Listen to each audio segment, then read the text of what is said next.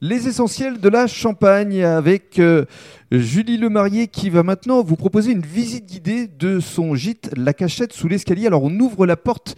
Qu'est-ce qu'on découvre Julie? Alors on découvre une petite maison euh, de 80 mètres carrés à peu près, avec euh, deux grandes chambres qui peuvent accueillir jusqu'à six personnes, puisqu'on a aussi un lit qui est sous l'escalier pour reproduire à l'identique quasiment le placard dans lequel Harry Potter dormait dans le premier opus. Et on a également donc une grande salle à manger et une salle de bain, une cuisine indépendante. Et beaucoup évidemment de détails qui rappellent l'univers du film. Voilà, tout à fait. Les gens d'ailleurs à chaque fois me disent "Oh là là, on a mis euh, toute la soirée pour euh, tout découvrir.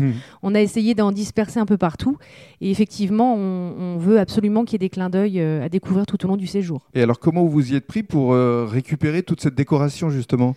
Alors, on a pas mal chiné parce qu'on voulait aussi des meubles qui fassent quand même anglais. Et puis, on a acheté des produits officiels pour euh, faire de la déco, mhm. euh, notamment du papier peint qui vient d'Angleterre, donc euh, de la marque Minalima, euh, qu'on a fait importer justement pour que ça soit euh, vraiment le plus proche possible des films. Voilà, parce que j'allais vous poser la question vis-à-vis de la marque euh, Harry Potter, il n'y a pas de dépôt, vous avez le droit d'utiliser quand même Alors en fait, toute nous, cette on décoration est, on est vraiment, c'est pour ça qu'on dit on n'est pas un gîte Harry Potter, on est un gîte influencé, inspiré par Harry Potter, mais on n'est pas officiellement Warner ou voilà. Bon, c'est jamais arrivé, mais je sais que sur Internet c'était déjà arrivé. On nous avait dit oh mais c'est pas exactement comme les studios. Non non, on n'est pas les studios en fait. Non, non, pas du tout. Il faut que ça reste Harry Potter en Champagne. C'est ça. Et puis on veut aussi que le gîte puisse plaire aux gens qui ne sont pas forcément fans d'Harry Potter, ce qui est souvent le cas dans les familles. Tout le monde n'est pas fan.